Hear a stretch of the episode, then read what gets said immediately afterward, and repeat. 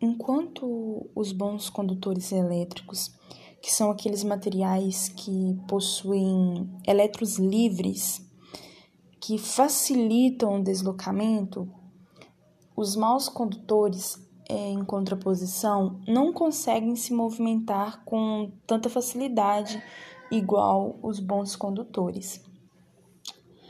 Além disso, os bons condutores elétricos, eles possuem uma capacidade de conduzir a energia e o calor. Já os maus condutores fazem o contrário, ou seja, eles armazenam, eles absorvem esse calor, essa energia.